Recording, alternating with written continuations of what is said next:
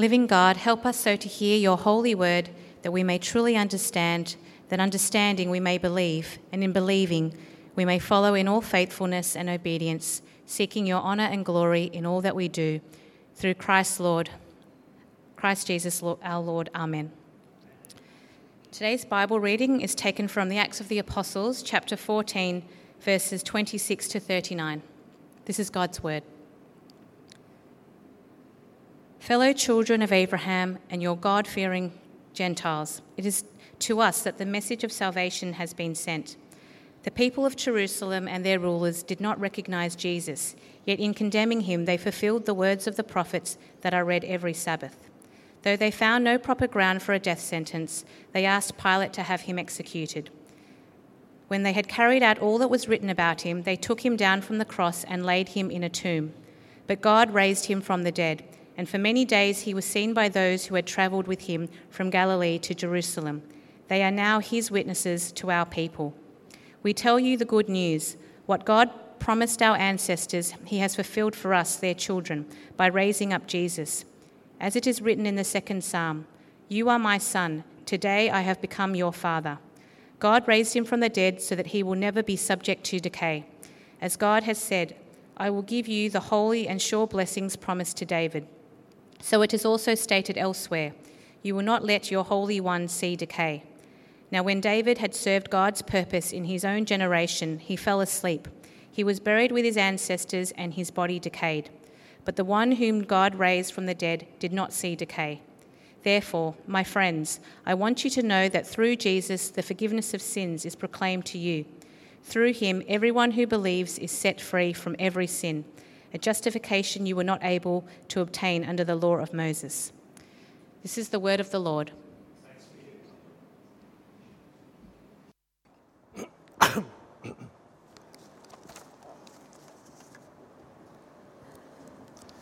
Well, good morning, church. The Lord be with you. Now we continue our study of the book of Acts. Uh, in chapter 13, we find Paul and Barnabas in the synagogue in Pisidian Antioch. And the leaders of the synagogue have asked Paul to share a word of encouragement. And Paul therefore takes the opportunity to present the gospel to the Jewish worshippers and the Gentile God-fearers there.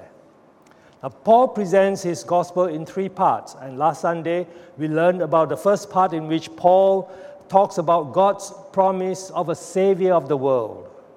The world needs a savior, because all humanity has sinned and is under the curse of death. However, the Savior would reverse the curse. Excuse me. The Savior will reverse the curse and bring new life to many. And this Savior would come from the nation of Israel. He would be a son of Abraham and also a son of David. And this son of David is none other than the Savior Jesus. Uh, so Paul now continues his sermon with the second part of the gospel, which we will study this morning. Uh, Paul will tell the story of Jesus and how Jesus is truly the fulfillment of God's promise of the Savior of the world. Now, Paul wants his audience to listen carefully because the story of Jesus is not a sentimental story. Neither is it just an inspiring story of human moral courage. No, the story of Jesus is a matter of life and death, spiritually speaking. Now, have you ever been told to listen carefully to some instructions because failure to do so may cost you your life? Well, when I was growing up, I remembered how my father uh, teaching my brother and I how to change the fused light bulbs in the home. And my father would always caution us switch off the power at the wall before attempting to change the bulbs. Now, you can imagine uh, young teenagers uh, trying to, to fix the bulb, light bulbs without switching the wall or switching off the power at the wall. So that would be a tragedy. So, Paul does not want his audience and us today to end up in tragedy. spiritual tragedy. So we must also listen carefully to what Paul has to say to us. So in verse 26, he says, Fellow children of Abraham and you God fearing Gentiles, it is to us that this message of salvation has been sent. Now, this message of salvation is, of course, the gospel story of what Jesus has done for us to save us from our sins and judgment and give us eternal life. And in the scheme of God's plan of salvation, the gospel is first delivered to the Jews, then the Gentiles. But now in the synagogue, both Jews and Gentiles will get to hear the gospel together. And in proclaiming the gospel, Paul wants his audience and us today to know three things about Jesus. One, Jesus is often wrongly dismissed, meaning Jesus is often wrongly rejected or not recognized for who he really is. Two, Jesus' death and resurrection were according to Scripture and arising from uh, the uh, uh, fulfillment in Scripture. The third point that Paul wants us to know is that salvation is in Jesus alone. So let us look at each of these in more detail. Okay. First, Paul tells us that Jesus is often wrongly dismissed. Look at the first part of verse 27. The people of Jerusalem and their rulers did not recognize Jesus. Now we know that in the gospel accounts uh, by John and Matthew and Mark and Luke, uh, during Jesus' ministry, the authorities and the people of Jerusalem had refused to acknowledge Jesus' claim about himself. So Jesus claimed that he was divine. And he told the Jewish leaders that Abraham had rejoiced at seeing him. And of course, the leaders thought that this, this guy must be mad or demon possessed because uh, he is not even 50 years old and he claims to be a contemporary of Abraham. And so they say that he must be demon possessed. But how did Jesus reply to him, to, to them? Jesus answered them, Before Abraham was born, I am. Suggesting that he, Jesus, was pre existent. And we know that only God is pre existent. So Jesus was claiming to be God here. At another time, uh, Jesus claimed to be the Messiah who had come to save the people from their sins. And Jesus told them this if you don't believe that I am He, that I am the Messiah, you will die in your sins. And yet, again, the Jews ignored his claim. And despite Jesus' teachings and miracles, the people's hearts were hardened and their eyes were blinded. And that is why they could not recognize Jesus for who he was. So they wrongly dismissed him.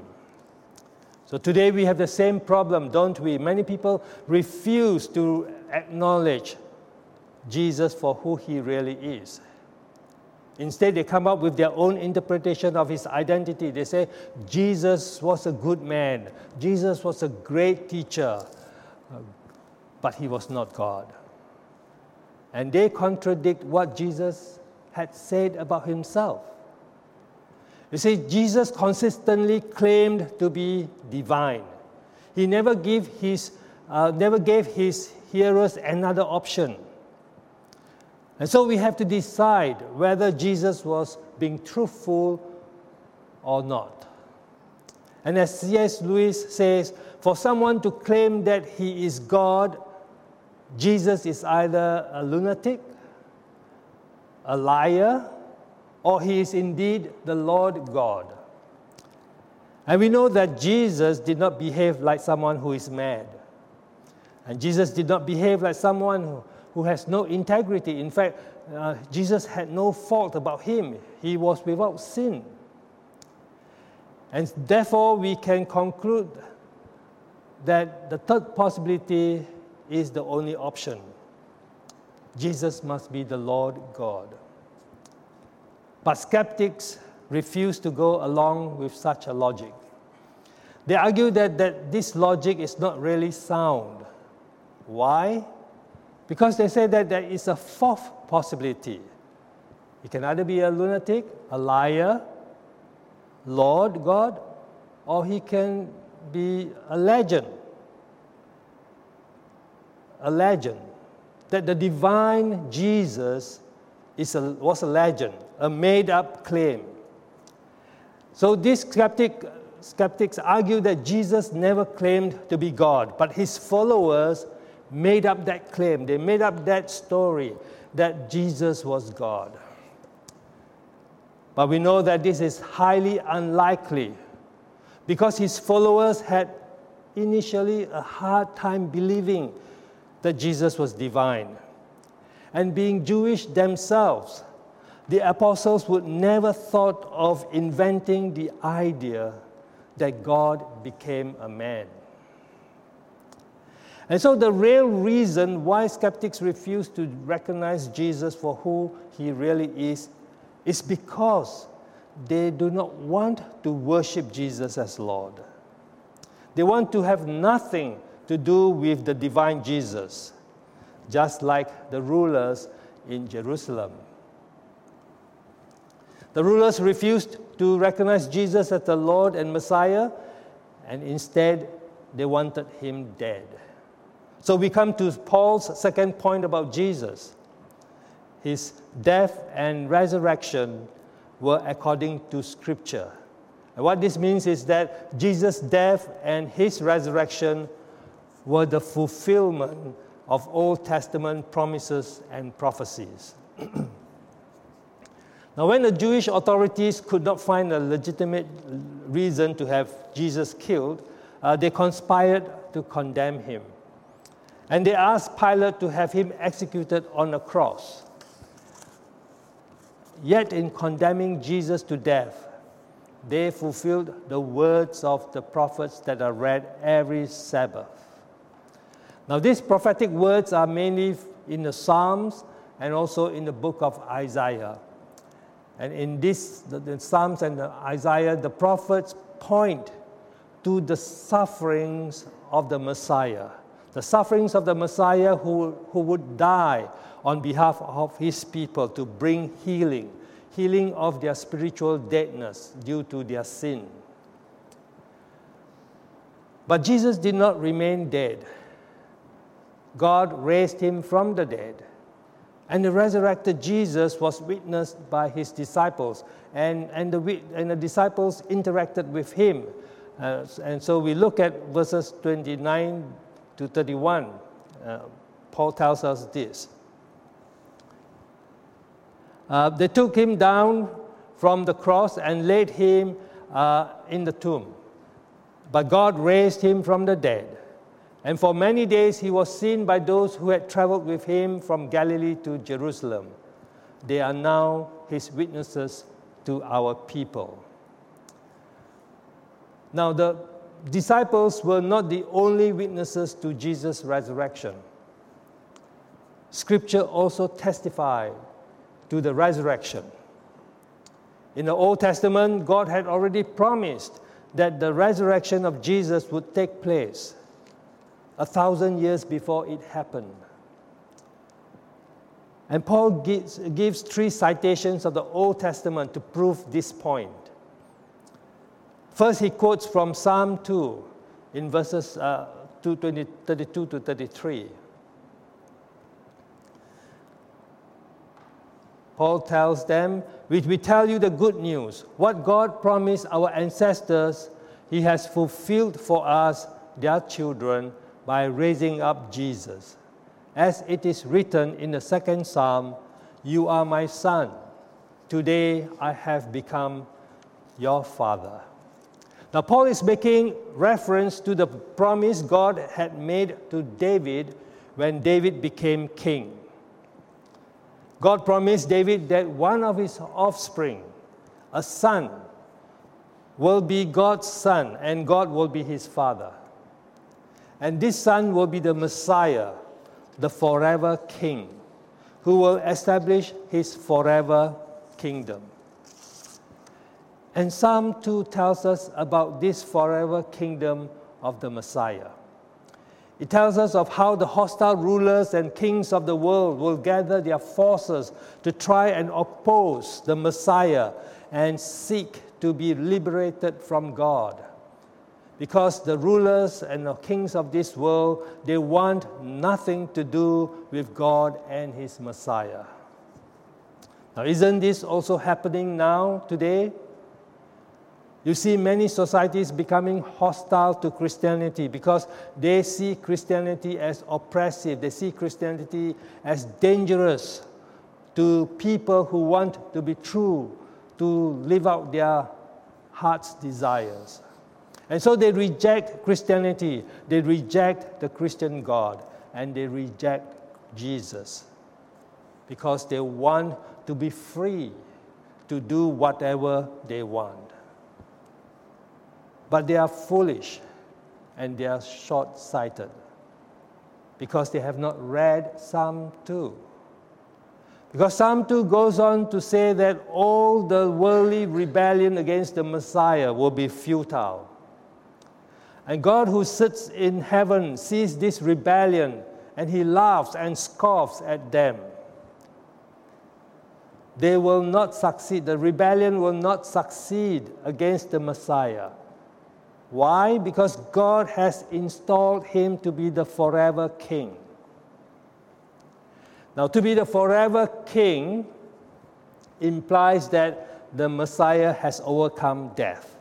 And it is no point to be a forever king when death can end your reign, right? So, to be the forever king implies that the Messiah has been raised from the dead. And having been raised from the dead, God affirms the Messiah before all the rebellious people and say, You are my son. Today I have become your father. And so the resurrected Jesus fulfilled God's promise to David. Jesus is the Son of God. Jesus is the Messiah.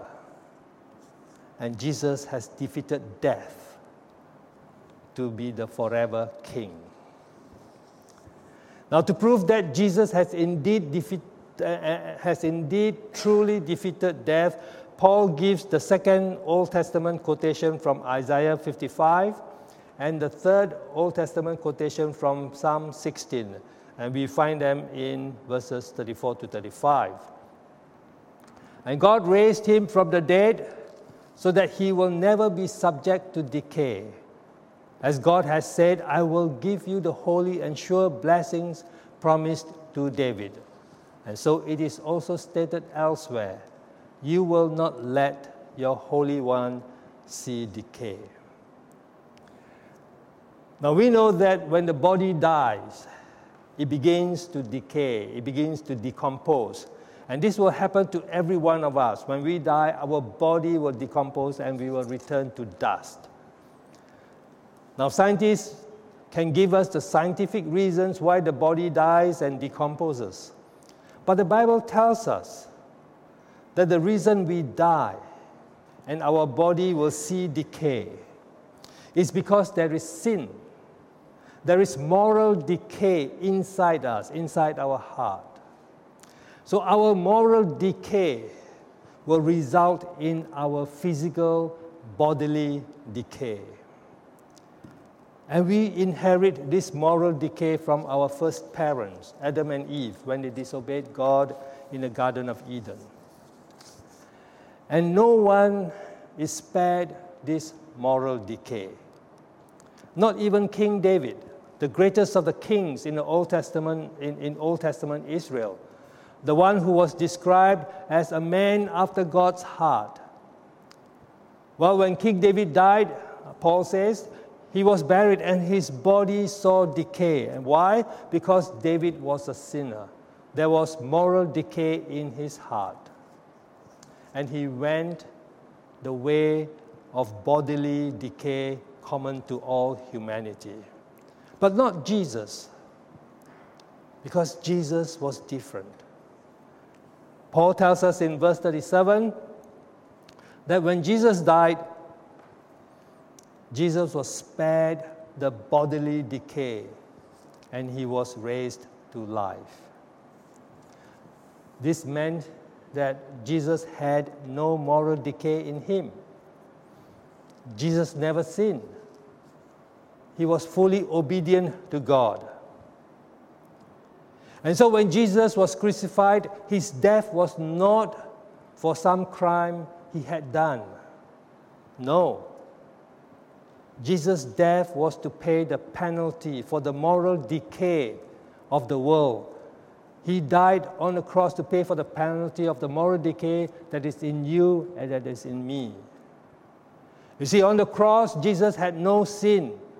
Jesus, who had no sin, died for our sins to bring us into fellowship with God. And this leads us to Paul's third point in the story of Jesus. Salvation is found in Jesus alone. And this is Paul's application point to his audience. And it is also the application point for us this morning. You see, the story of Jesus, his life, his death, and his resurrection must point us to rightly recognize who Jesus is. Jesus is the Son of God, the Messiah, the Savior of the world. Through Jesus, the curse of, the curse of death has been supplanted and overtaken by the blessing of life. And even though we will still experience a physical death and our body will see decay, we will live again forever because we will be clothed in a new resurrection body that is imperishable. And as believers, we will participate in the forever kingdom ruled by the forever king, in which there will be no more death, no more pain, no more tears, but only everlasting joy, everlasting life, peace, and pleasures in God's presence forevermore. And this is what salvation is all about. And this offer of salvation is received through belief in Jesus. And Paul does not want his audience in the synagogue to miss out on this salvation. He wants them to believe in Jesus. So he gives this invitation in verses 38 and 39. Uh, Therefore, my friends, I want you to know that through Jesus, the forgiveness of sins is proclaimed to you.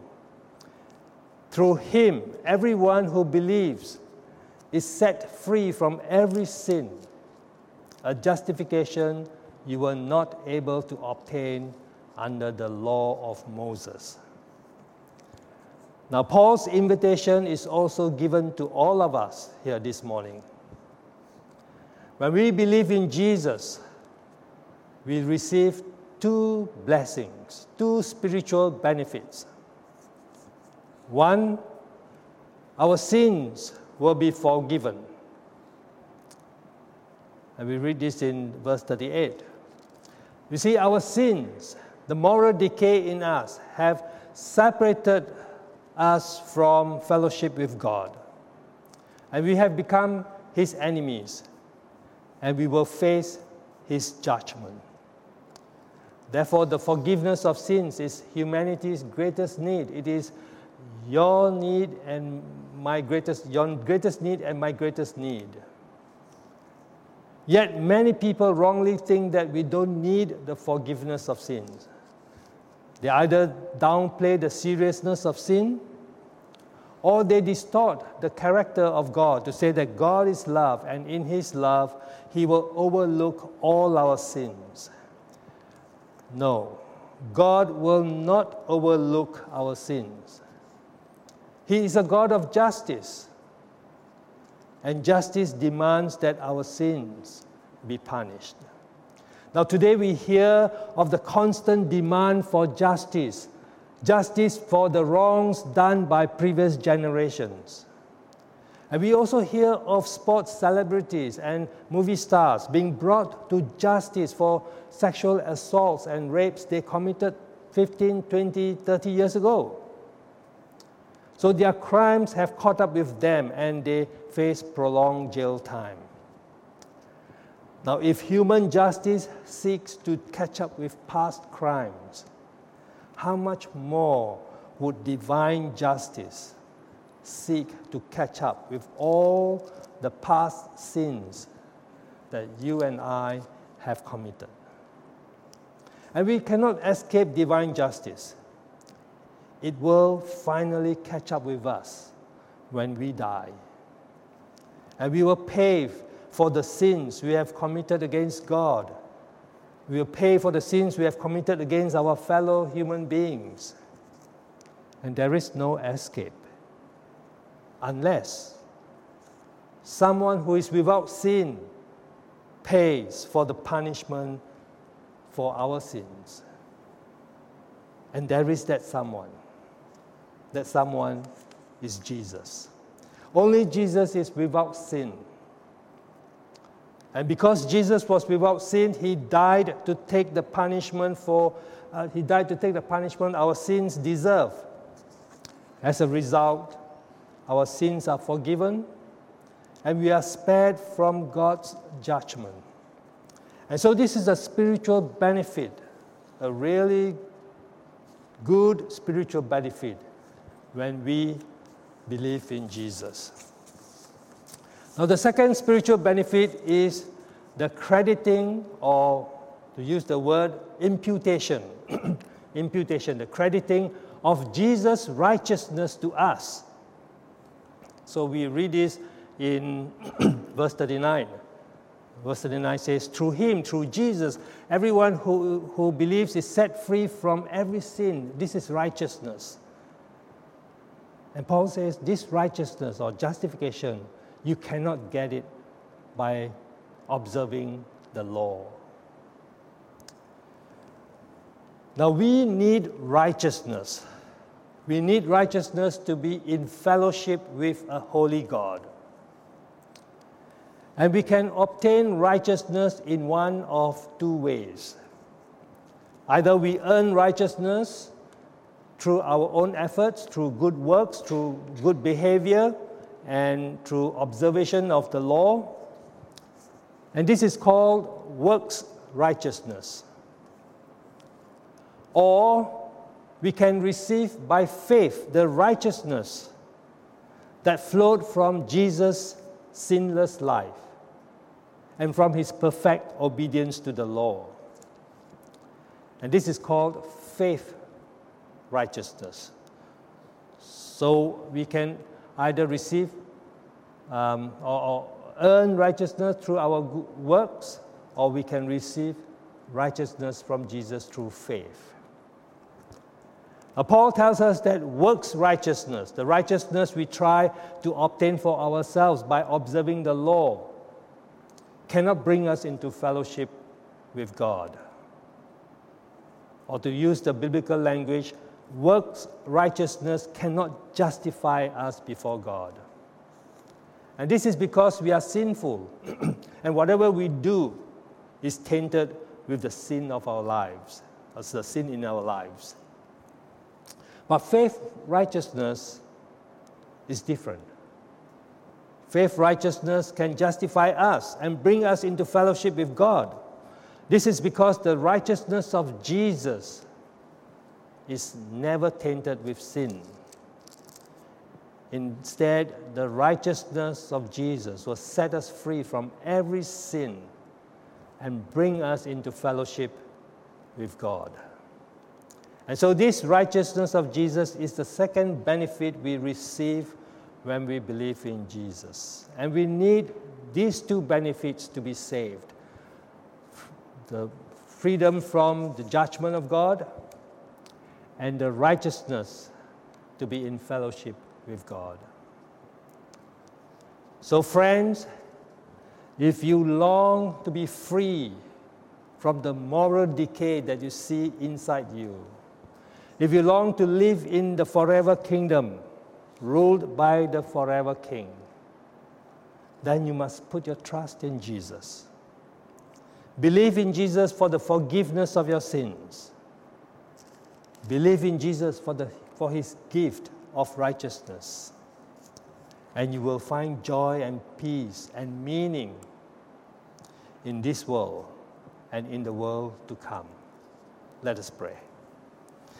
Heavenly Father, we thank you for your Son Jesus, for his death and resurrection, for he has fulfilled all the promises you made to your people. So please grant us new life in Christ. And by the power of your Spirit, transform us to be the holy people that you want us to be.